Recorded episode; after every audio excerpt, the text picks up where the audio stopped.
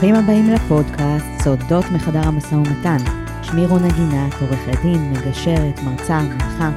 הפרק העשירי שלנו, שהולך להיות גם הפרק האחרון לעונה הראשונה, אה, מוקדש לניהול משא ומתן במצבים קשים, להתגברות על מחסומים ובעצם להתגבר על מחסום הלא. אני חושבת שזה פרק שהוא מאוד מתאים לתקופה שבה אנחנו נמצאים בה היום, אה, ואני מקווה שכל אחת ואחד שמקשיבים לפרק הזה, תוכלו לקחת את, ה, את העקרונות, את הדברים שנדבר עליהם, בעצם אה, אה, לעסקים, לחיים האישיים, כל אחד לתפקיד או לעבודה או לתחום שבו אה, אתם עוסקים. ההשראה לפרק הזה בעצם לקוחה מספר אה, של ויליאם יורי, שנקרא Getting Past No, אה, לעבור על את הלא.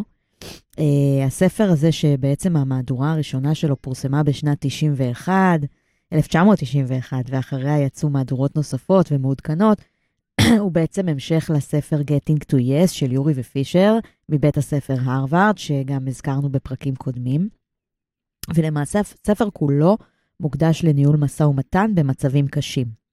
מה שאני מחבבת בספר הזה של יורי זה שהוא כתוב בשפה פשוטה, בהירה, אה, מאוד לא גבוהה ותיאורטית, אלא מאוד מעשית, והוא נותן ממש באופן מאוד מסודר ומובנה סדרה של טיפים ורעיונות איך להתמודד בסיטואציות קשות בתוך מצבים ומתנים. אני כמובן בפרק הזה לא מתיימרת לתת איזשהו תקציר של הספר, אבל uh, בעיקר uh, ליקטתי ממנו כמה דברים חשובים, נקודות חשובות שספגתי במהלך הקריאה שלו. Uh, ובספר הזה יורי ממש uh, לוקח אותנו יד ביד, שלב אחרי שלב, בתוך התהליך הזה, ועוזר לנו לעבור אותו בשלום. אה, ואפילו בתוך השגת המטרות וההישגים במשא ומתן, הוא כמובן לא מבטיח הצלחה ב-100%, אבל הוא כן יכול להגביר את הסיכויים שלנו אה, בהצלחה להתגבר על מחסומים. אז בואו נצלול. החלק הראשון בספר, הוא מדבר בעצם על חמישה מחסומים שיש לנו להשגת שיתוף פעולה מהצד השני. והחלק השני הוא למעשה לוקח כל מחסום כזה, וממש עוזר לנו אה, ונותן לנו כלים, כלי אחד ממש לכל מחסום, איך להתגבר עליו. אה, ובסך הכל, אם נצליח להתגבר על כל חמשת המחסומים האלה, נצליח להתגבר על הלא. זה בעצם הקו המנחה אה, בספר. אז המחסום הראשון שהוא מדבר עליו הוא בראש ובראשונה התגובה שלנו. אה, הוא בא ואומר, המחסום הראשון למעשה הוא לא קשור בצד השני בשום צורה, אלא שוכן בתוכנו. אה, והוא קורא לנו, אנחנו כמו איזה מכונת אה, תגובה. כשאנחנו בלחץ, כשאנחנו מקבלים לא מהצד השני, כשאנחנו מרגישים מותקפים על ידי הצד השני, באופן טבעי הדבר הראשון שאנחנו רוצים זה להתקיף בחזרה. בדרך כלל זה פשוט משחזר את, אותה, את אותו מעגל של פעולת תגובה שבסופו של דבר משאיר את שני הצדדים בהפסד. או לחלופין, אפשר להגיב על ידי כניעה אימפולסיבית רק פשוט בשביל לסיים את המשא ומתן ולשמר את היחסים. והמפסיד הוא אנחנו. ברגע שהדגמנו את החולשה שלנו, אנחנו חושפים את עצמנו לניצול על ידי הצד השני. הבעיה שאנחנו צריכים להתמודד איתה לא רק בקשר להתנהגות הקשה של הצד השני, אלא להתנהגות האישית שלנו, שיכולה בקלות להנציח את אותה התנהגות של הצד השני. אוקיי? אז דווקא באופן מפתיע היינו חושבים שהמחסומים האלה הם כולם קשורים בצד השני, אבל הוא בא ואומר, לא, קודם כל אנחנו, התגובה שלנו, אנחנו כמו איזה מכונת תגובה, וזה המחסום הראשון שלנו. המחסום השני, ובעצם כל ארבעת המחסומים האחרים, הם קשורים לצד השני. אז המחסום השני הוא הרגשות השליליים של הצד השני. אה, והוא בא ואומר שמאחורי ההתקפה הזאת של הצד השני, לפעמים שוכנים כעס ועוינות, ומאחורי העמדות הנוקשות אולי שוכן פחד וחוסר אמון. וכשהצד השני משוכנע שהוא צודק ושאני טועה, הוא עלול לסרב בכלל להקשיב, וגם להרגיש צודק בנקיטת טקטיקות מרושעות כלפיי. המחסום השלישי הוא העמדה של הצד השני. וכשאנחנו עוסקים בפתרון בעיות משותף, בעיות משותפות, אנחנו מתמודדים עם הבעיה ומנסים לתקוף אותה ביחד בשיתוף פעולה. המחסום בדרך הוא ההתנהגות של הצד השני שלמעשה נצמדת לעמדה שלו. ההרגל להתחפר בעמדה ולנסות להביא אותנו, אותי, לכניעה. לפעמים אין לצד השני מושג או מחשבה על שום דרך אחרת לנהל משא ומתן כרגע. הוא פשוט משתמש בטקטיקות הקונבנציונליות, מה שנקרא מארגז החול. בעיניים של הצד השני, האלטרנטיבה היחידה מעבר לזה שאני אכנע, זה שהוא ייכנע. וכמובן שאף אחד לא רוצה להיכנע. לכן אנחנו נעבור כמובן מהשיח הזה לשיח, אה, אה, במקום שיח של מי מכניע את מי, לשיח אחר. אה, המחסום הרביעי הוא חוסר שביעות הרצון של הצד השני. המטרה שלנו אולי להגיע להסכם הדדי מוסכם, ששני הצדדים מרוצים ממנו, אבל אולי אנחנו יכולים למצוא את הצד השני ככזה שבכלל לא מעוניין בתוצאה כזאת. אולי הוא בכלל לא רואה איך הסכם כזה יכול להועיל לו. אפילו אם נצליח לענות על האינטרסים של הצד השני, הוא עלול לפחד מלאבד כבוד במידה שהוא צריך לסגת. ואם בכלל מדובר ברעיון שאני העליתי, הצד השני עלול לדחות אותו רק מהסיבה הזאת, בלי קשר ליעילות או למענה שפתרון כזה או אחר נותן.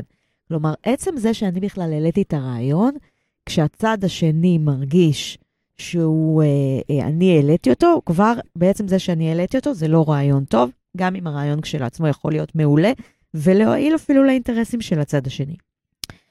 המחסום החמישי הוא אה, מה שיורי קורא לו הכוח של הצד השני.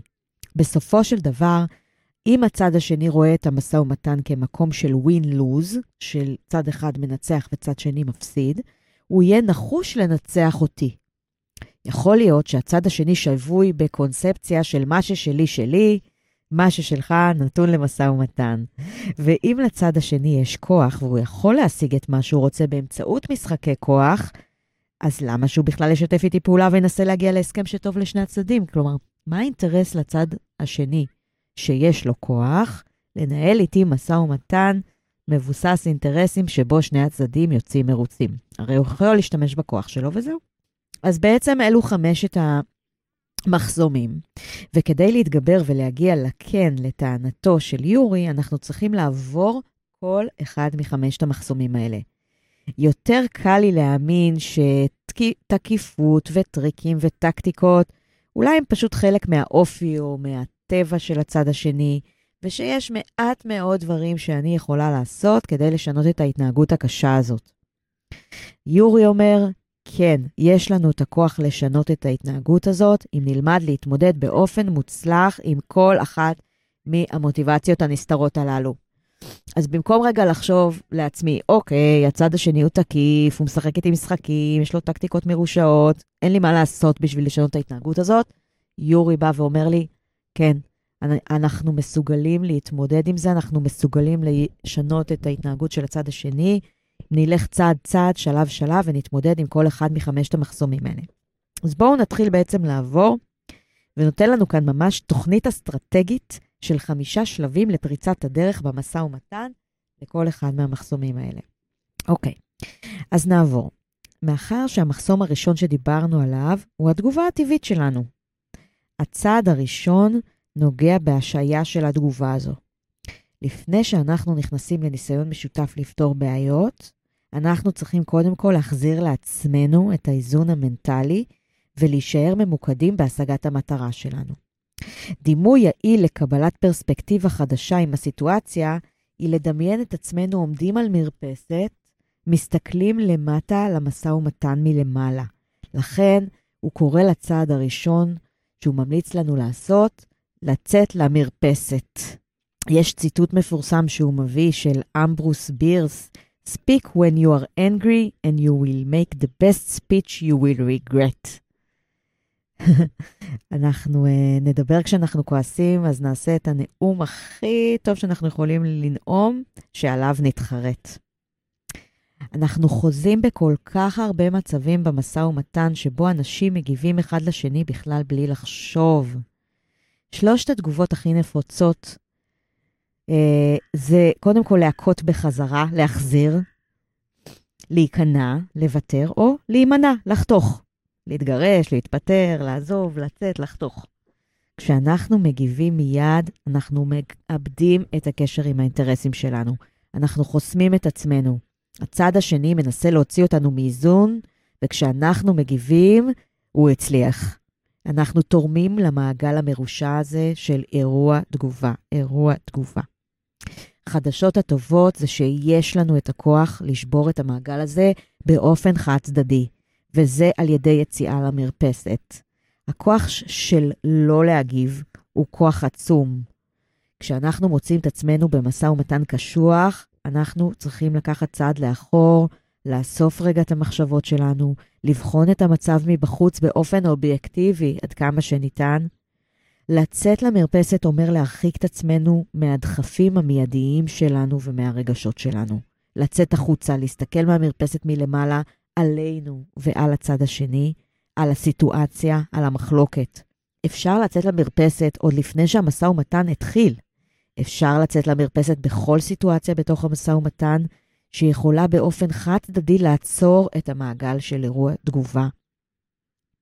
להכיר את הכפתורים החמים שלנו, לדעת איפה אני הכי מתעצבנת, לקנות זמן, לעצור ולא להגיד כלום, לא לקבל החלטות חשובות באותו הרגע. Don't get mad, don't get even, get what you want, אומר ויליאם יורי. לא לכעוס, לא להתנקם, פשוט להשיג את מה שאני רוצה. והצעד הראשון לזכור אותו הוא לא לשלוט במה שעושה כרגע הצד השני, אלא לשלוט בתגובות שלי לצאת למרפסת. וואו, כמה זה חשוב. אני נזכרת שכל כך הרבה פעמים בתהליכי גישור, אני אומרת לצדדים, רגע, בואו נעצור, בואו רגע ניקח הפסקה, תחשבו על זה, אל תגיבו מיד. לפעמים יש לנו איזה רצון להכות בברזל כל עוד הוא חם, ונכון, באמת לפעמים זו טקטיקה שיכולה מאוד להתאים, לשמור את המומנטום. הנושא של לחץ של זמן שיכול להביא להחלטות. מהניסיון שלי, דווקא לקחת את ההפסקה, לקחת את הזמן, לקבוע אחר כך עוד פגישה, לעזור לצדדים להתקרר, לא להגיב מיד, אף פעם זה לא משהו שהתחרטתי עליו שעשיתי, ובאמת, הרבה פעמים כשהכול היה נראה אבוד, דווקא העצירה הזאת היא זאת שבסוף הביאה להסכמים שבחיים בהתחלה לא האמנתי שהם יגיעו אליהם. אוקיי, אז בואו נעבור לאסטרטגיה להתמודדות עם המחסום השני. המחסום השני שאנחנו צריכים להתגבר עליו, אה, כמו שדיברנו, הוא הרגשות השליליים של הצד השני, והפחד של הצד השני, התגוננות, חשד, עוינות, יש המון רגשות שיכולים להיות אצל הצד השני, וקל לנו מאוד להיגרר לתחושות האלה לתוך ויכוח, אבל אנחנו חייבים להתנגד לפיתוי הזה. אז אחרי שיצאנו למרפשת, למרפסת והשתלטנו לתגובה שלנו, אנחנו צריכים לעזור לצד השני להחזיר גם לעצמו את המקום הזה. זה קצת כמו לבקש מהצד השני לצאת למרפסת, אה, או לסייע לצד השני להוריד את הרגשות השליליים שלו ולהפוך אותם לחיוביים. איך עושים את זה?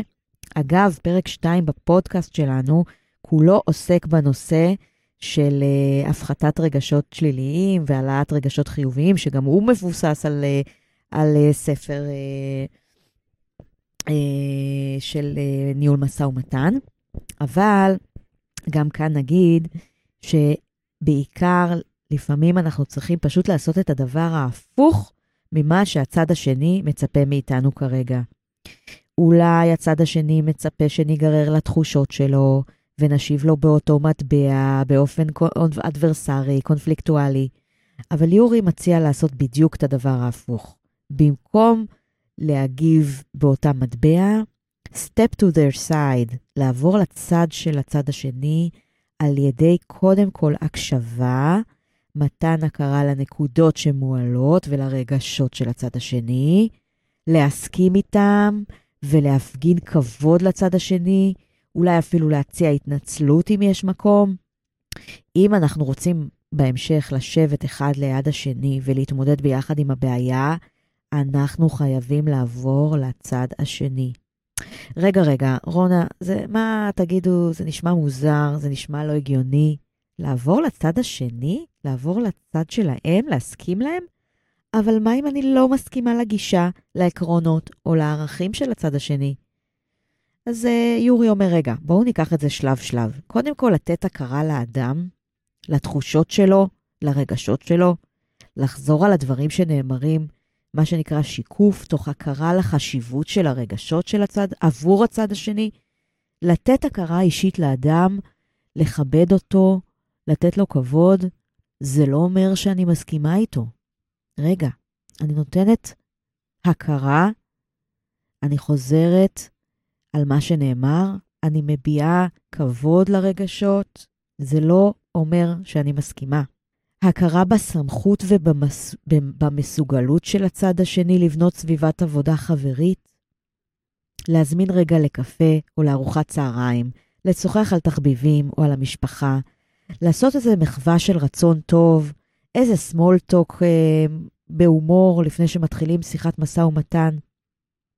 כשאני יוצרת סביבת עבודה של כבוד, של הכרה, של קולגיאליות, אני כבר אה, אה, מגדילה מאוד את הסבירות שהצד השני גם יקשיב לי. וכשאני מקשיבה לצד השני ונותנת לו כבוד והכרה לרגשות שלו, אחר כך הסיכוי שהוא יקשיב לי וייתן הכרה לרגשות ולתחושות שלי עולה באופן משמעותי. הסוד בעצם שוכן בהבנה שיש לנו כאן תמונה מורכבת, שהיא לא או אני או אתה, אלא גם וגם. הדברים הם מורכבים, התמונה היא מורכבת. אני יכולה להגיד משפט כמו, אני יכולה להבין למה את מרגישה ככה, זה מאוד סביר במונחים של החוויה שהייתה לך. הניסיון שלי לעומת זאת היה אחר.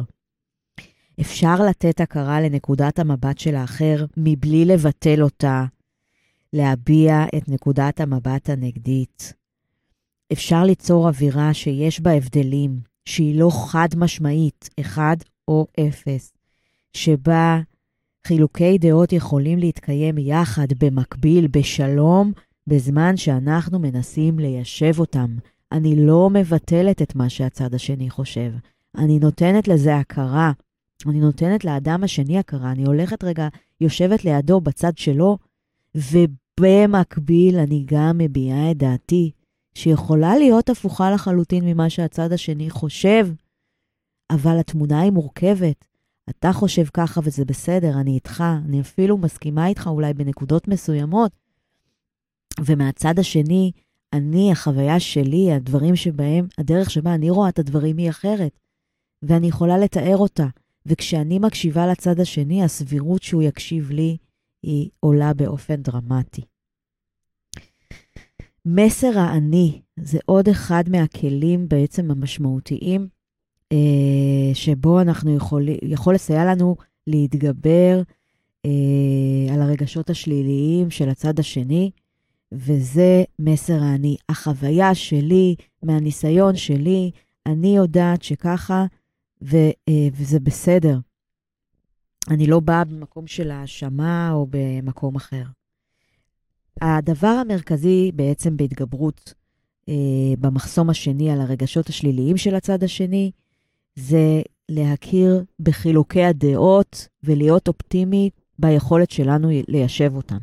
זה בסדר, יש חילוקי דעות, ובשביל זה אנחנו מדברים, וזה יופי שכל אחד חושב אחרת, ובואו נדבר על זה. אוקיי, בואו נעבור עכשיו למחסום השלישי שדיברנו עליו. המחסום השלישי היה העמדה של הצד השני וההתחפרות, מה שנקרא, של הצד השני בעמדה שלו. ונרצה להתמודד ביחד עם הבעיה. וזה לא כל כך פשוט כשהצד השני מתחפר בתוך העמדות שלו ומנסה להביא אותי להיכנע או לוותר. זה די טבעי להרגיש שאני כרגע די רוצה לדחות את העמדה של הצד השני, אבל זה רק יוביל את הצד השני להתחפרות עוד יותר עמוקה ולהתבצרות עוד יותר עמוקה אה, בעמדה. אז מה שיורי אומר זה שוב, לעשות פשוט את ההפך. לקבל את מה שאומר הצד השני ולנסח מחדש כניסיון להתמודד עם הבעיה. לדוגמה, אפשר לקחת את העמדה של הצד השני ולנסות לגשש מה עומד מאחוריה. אז אני אבקש עוד מידע. אה, תוכל לעזור לי להבין למה אתה מבקש את זה? ולנהוג כאילו הצד השני הוא השותף שלי שמעוניין באמת לפתור את הבעיה. הצעד השלישי באסטרטגיה הזו היא ניסוח מחדש. To change the game, change the frame, מה שהוא אומר. לעשות את ההפך ממה שאולי הצד השני יצפה לו. לשאול שאלות שחותרות לפתרון הבעיה. ובעיקר לשאול שאלות, ואני גם מפנה לפרק שלם שעשינו על שאלת שאלות. למה? למה זה מה שאתה מבקש? למה לא? מה אם שאל, שאלות שמעוררות הערכת אופציות? מהו לדעתך הפתרון המיטבי? מה לדעתך הופך את הפתרון הזה להוגן עבור שנינו? שאלות פתוחות בעיקר, שמנסות להבין מה עומד מאחורי, מה האינטרסים של הצד השני, למה זה חשוב לו, לרדת לעומק הדבר. אה, אלו בעצם אה, שיטות או אסטרטגיות שיכולות לעזור לנו להתגבר על ההתחפרות בעמדה. איך העמדה הזאת עוזרת גם לשני הצדדים, גם לך וגם לי. הרי זה שאת, כנראה שאתה חושב שזה משהו שאני יכולה להסכים לו, שצריכה להסכים לו, השאלה היא למה, ואיך זה בדיוק עוזר לי. עכשיו, כשאני כבר בקשר עם הצד השני במטרה לפתור את, את הבעיה ביחד, עדיין יכול להיות שאנחנו נהיה מאוד רחוקים מלהגיע להסכם משותף ששנינו נהיה מרוצים ממנו. הצד השני יכול להיות לא מרוצה, לא משוכנע בדבר היתרונות או התועלות של ההסכם. יכול להיות שאנחנו מרגישים שאנחנו לוחצים את הצד השני, אבל זה דווקא עוד יותר יכול להגביר את ההתנגדות שלו. אז שוב, גם כאן, במחסום הרביעי, יורי מציע לעשות בדיוק את הדבר ההפוך. והוא קורא לזה לבנות לצד השני גשר מזהב בין העמדה שלו לבין פתרון משותף שבו שנינו נהיה מרוצים. לבנות גשר מזהב. זאת בעצם האסטרטגיה להתמודדות עם המחסום אה, הרביעי. אז אני בעצם מנסה לגשר על הפער שבין האינטרסים של הצד השני לבין האינטרסים שלי. ואני מנסה לעזור לצד השני לשמור על הכבוד ולהגיע לתוצאה שתיראה מהצד, מהפרספקטיבה של הצד השני, כמו ניצחון. כלומר, הצד השני, אני רוצה לעזור לו להרגיש שהוא זכה. אז אני בעצם מנסה לבנות לצד השני גשר מזהב. מה זה אומר לבנות גשר מזהב? זה אומר, קודם כל, לערב את הצד השני בעיצוב הפתרון, כך שהפתרון הופך להיות פתרון שהצד השני הוא זה שהציע אותו, לא רק הרעיון שלי. הרי אחת הטעויות הנפוצות במשא ומתן זה להגיד, הנה, מצאתי פתרון. לפעמים רק בגלל שאני אגיד את זה, בלי קשר ל... יכול להיות שהפתרון הוא פתרון מושלם, אבל עצם זה שאמרתי שאני זאת שמצאתי אותו, כבר יכול להיות שהצד השני ישלול אותה על הסף. זה לא רק טכני, הנושא הזה של המשא ומתן. הנושא של מי הביא את הפתרון הוא גם עניין פוליטי, הוא עניין רגשי, ויש חשיבות מאוד גדולה מי שם את ההצעה או את הרעיון על השולחן. הפרק הראשון שלנו בפודקאסט גם עסק בנושא של עקרון העוגן, מי מציע ראשון. ו- וכאן יורי מדבר על החשיבות שהצדדים ירגישו שהם מעורבים והם פועלים יחד למציאת הפתרון לבעיה. התהליך חשוב לא פחות, אולי אפילו יותר, מהתוצאה. הדרך הפשוטה ביותר זה פשוט לשאול את הצד השני, מה הרעיונות שיש לך שיכולים לפתור את הבעיה באופן שיענה לאינטרסים של שני הצדדים? לבנות על הרעיון של הצד השני לא אומר שאני מוותרת על הרעיונות שלי. יכול להיות שיש לצד השני איזשהו רעיון שאני יכולה לקחת אותו ומעליו להכניס ולבנות עוד נדבך ועוד נדבך כך שהבסיס, הבסיס הוא יהיה הרעיון של הצד השני. המטרה היא בעצם ככה לבנות את גשר החשיבה מהרעיון של האחר לחשיבה שלי ולאינטרסים של שני הצדדים. שיטה נוספת היא כן שאני אעלה רעיון, אבל אבקש פידבקים מהצד השני או משוב על הרעיונות שלי. תשמע, יש לי כאן כמה רעיונות, אני ממש אשמח לשמוע מה אתה חושב עליהם. אם הצד השני לא מעוניין להציע רעיונות משלו, או אולי הוא אפילו גם לא מעוניין לתת פידבקים או משוב על הרעיונות שלי, אני יכולה לנסות לערב את הצד השני על ידי הצעה לבחור מתוך מספר אלטרנטיבות. האם ניפגש במשרד שלך או במשרד שלי? אתה מעדיף להיפגש ביום שלישי או ביום רביעי? אם יש לנו דדלוק ואנחנו תקועים בפערי מחירים, אפשר להציע, אנחנו יכולים לנסות לצמצם את הפער בין המחיר שלך למחיר שלי על ידי בחירת מעריך ניטרלי שיעריך את המחיר המתאים, או שאני יכולה לשלם את ההפרש במחיר באמצעות שירות נוסף במקום מזומן, או שאני יכולה לחלק את התשלום למספר תשלומים לתקופה ארוכה יותר. איזו גישה מועדפת עליך? זה יכול להיות עדיף לצד השני לבחון, לבחור בין אפשרויות שונות ביחס להמצאת רעיון נוסף. ברגע שהצד השני בחר אפשרות, היא הופכת להיות הרעיון שלו. זה דבר גדול. עוד דבר שחשוב זה לא להתעלם מצרכים אנושיים בסיסיים של הצד השני. יש לנו איזו נטייה לחשוב הצד השני זה כסף. ואנחנו שוכחים לפעמים שיש אינטרסים וצרכים נוספים חוץ מכסף. תחושת ביטחון, הכרה, כבוד, שייכות, בצרכים הללו, אנחנו יכולים ממש לשנות את התמונה. לעזור לצד השני לשמור על הכבוד, מה שנקרא to save face. לעזור לצד השני לכתוב את נאום הניצחון שלו. איך אתה יוצא גדול מההסכם הזה? כלפי בעלי המניות, הבוס, המשפחה, איך יצאת גדול? צעד אחר צעד, לאט-לאט, לבקש התחייבות סופית לא במהלך המשא ומתן, אלא רק בסוף הדרך. take things slow. אוקיי, אז דיברנו על המחסום הרביעי, שהיה חוסר שביעות הרצון של הצד השני, ונתנו איך אנחנו בונים לצד השני גשר מזהב, על ידי זה שהוא מעורב, על ידי זה שאנחנו uh, מציעים רעיונות, על ידי זה שאנחנו מבקשים מהצד השני את הרעיונות שלו, או מציעים לו אפשרויות בחירה, והכל תוך כדי מתן הכרה, כבוד, שייכות, uh, ולא רק מתן דגש על הפערים הכספיים. עכשיו אנחנו מגיעים למחסום החמישי והאחרון, שהוא הכוח של הצד השני. ויכול להיות שלמרות המאמצים הרבים שלנו, הצד השני עדיין אולי אה, מסרב לשתף פעולה, תוך אמונה שהצד השני יכול לנצח אותי במשחק הכוחות.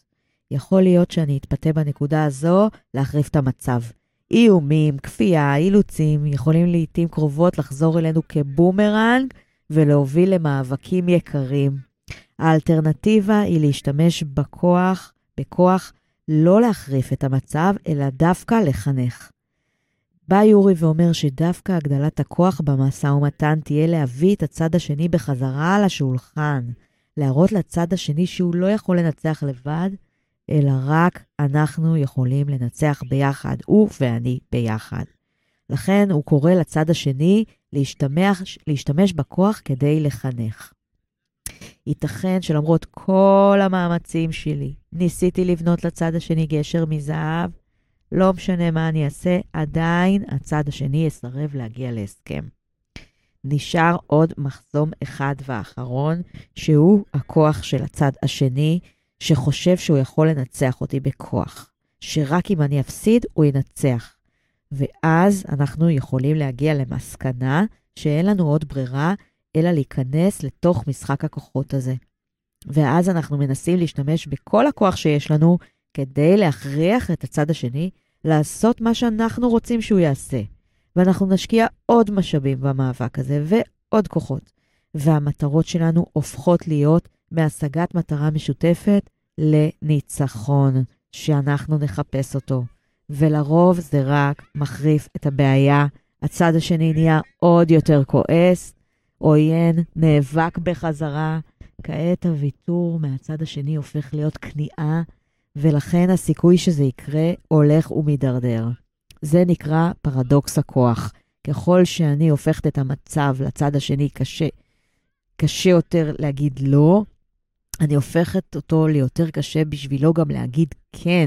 כלומר, אני משקיעה זמן וכסף במלחמה, ואני רוצה שהצד השני יוותר, אני רוצה להכניע אותו, אבל בעצם אני הופכת את אותו לעוד יותר מתחפר, ועוד יותר הסיכוי שהוא יגיד לי כן, קטן באופן משמעותי. אני מנסה להשקיע דם, יזע, דמעות, תביעה, תביעות, שביתות, מלחמות. אלו מצבים שבסוף כולם מפסידים. גם אני וגם הצד השני. אף אחד לא יכול לנצח בהן. גנדי אמר, עין תחת עין וכולנו הופכים להיות עיוורים. גם אם ננצח בקרב, אנחנו עשויים להפסיד במלחמה. בדרך אנחנו עשויים להרוס את היחסים עם הצד השני, ואחר כך יהיה קשה להחזיר אותם אה, למסלול. וסון צזו אמר, מיומנות המלחמה היא לא לנצח מהקרבות, אלא להכניע את האויב מבלי שהייתי זקוקה אפילו לקרב אחד. שימוש בכוח השכנוע לא כדי להכניע את הצד השני, אלא כדי לשכנע את הצד השני. בא יורי וממליץ לנו לדבר על האלטרנטיבות, על הבטנה, best alternative to negotiated agreement. מה יקרה אם לא נגיע להסכם, לא כאיום, אלא כאזהרה, אלא כמחשבה משותפת. לדבר על ההפסד של שני הצדדים כשלא נגיע להסכם. הניצחון הוא לא אתה עליי או אני עליך, הניצחון הוא של שנינו ביחד. למקד את תשומת הלב של האחר באינטרסים שלו, להימנע מהתוצאות האפשריות של אי-הגעה להסכם. לא לנסות לכפות את התנאים שלנו על הצד השני. לשאול שאלות של בוחן מציאות, ריאליטי טסטינג. מה את חושבת שיקרה אם אנחנו לא נסכים? מה אתה חושב שאני אעשה? מה אתה תעשה אם לא נסכים? להזהיר, לא לאיים. להדגים את הבטנה שלי, וככל שאני נאלצת להשתמש בכוח לעשות את זה, באופן מינימלי ככל האפשר. אסטרטגיות נוספות שנותן יורי אה, במצב הזה של אה, שימוש בכוח של הצד השני, הוא גם להשתמש בצד שלישי ניטרלי, לנסות לבנות קואליציה, או לקחת באמת איזשהו מגשר, מגשרת, מישהו ששני הצדדים סומכים עליו, כדי לנסות לקדם את המשא ומתן ולשנות את הדינמיקה שנוצרה. להמשיך לחדד את הבחירה, את האוטונומיה של האחר לבחור, לקבל החלטה, ללכת לגשר הזהב. כלומר, כל הזמן להשאיר את הגישה לגשר הזהב פתוחה. בכל שלב שתרצה, אתה יכול לבחור לגשת לגשר הזהב. גם אם מבחינת הכוח, לי יש כוח ויכול להיות שאני יכולה לנצח, עדיין לשיטתו לבחור לנהל משא ומתן ולכוון לפתרון ששני הצדדים יהיו מרוצים ממנו, ולא שצד אחד ינצח והצד השני יפסיד, גם אם אני מבינה שאני זו שיכולה לנצח. אם אין ברירה וצריך להשתמש בבטנה, להשתמש בכוח המינימלי האפשרי כדי להחזיר את הצד השני לשולחן.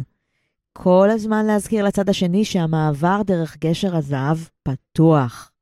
אני לא מחפשת לכפות פתרון על הצד השני, אלא לסייע לצד השני לבחור את הדרך הכי מתאימה לו בדרך שלו, ושהפתרון הזה יתאים גם לי.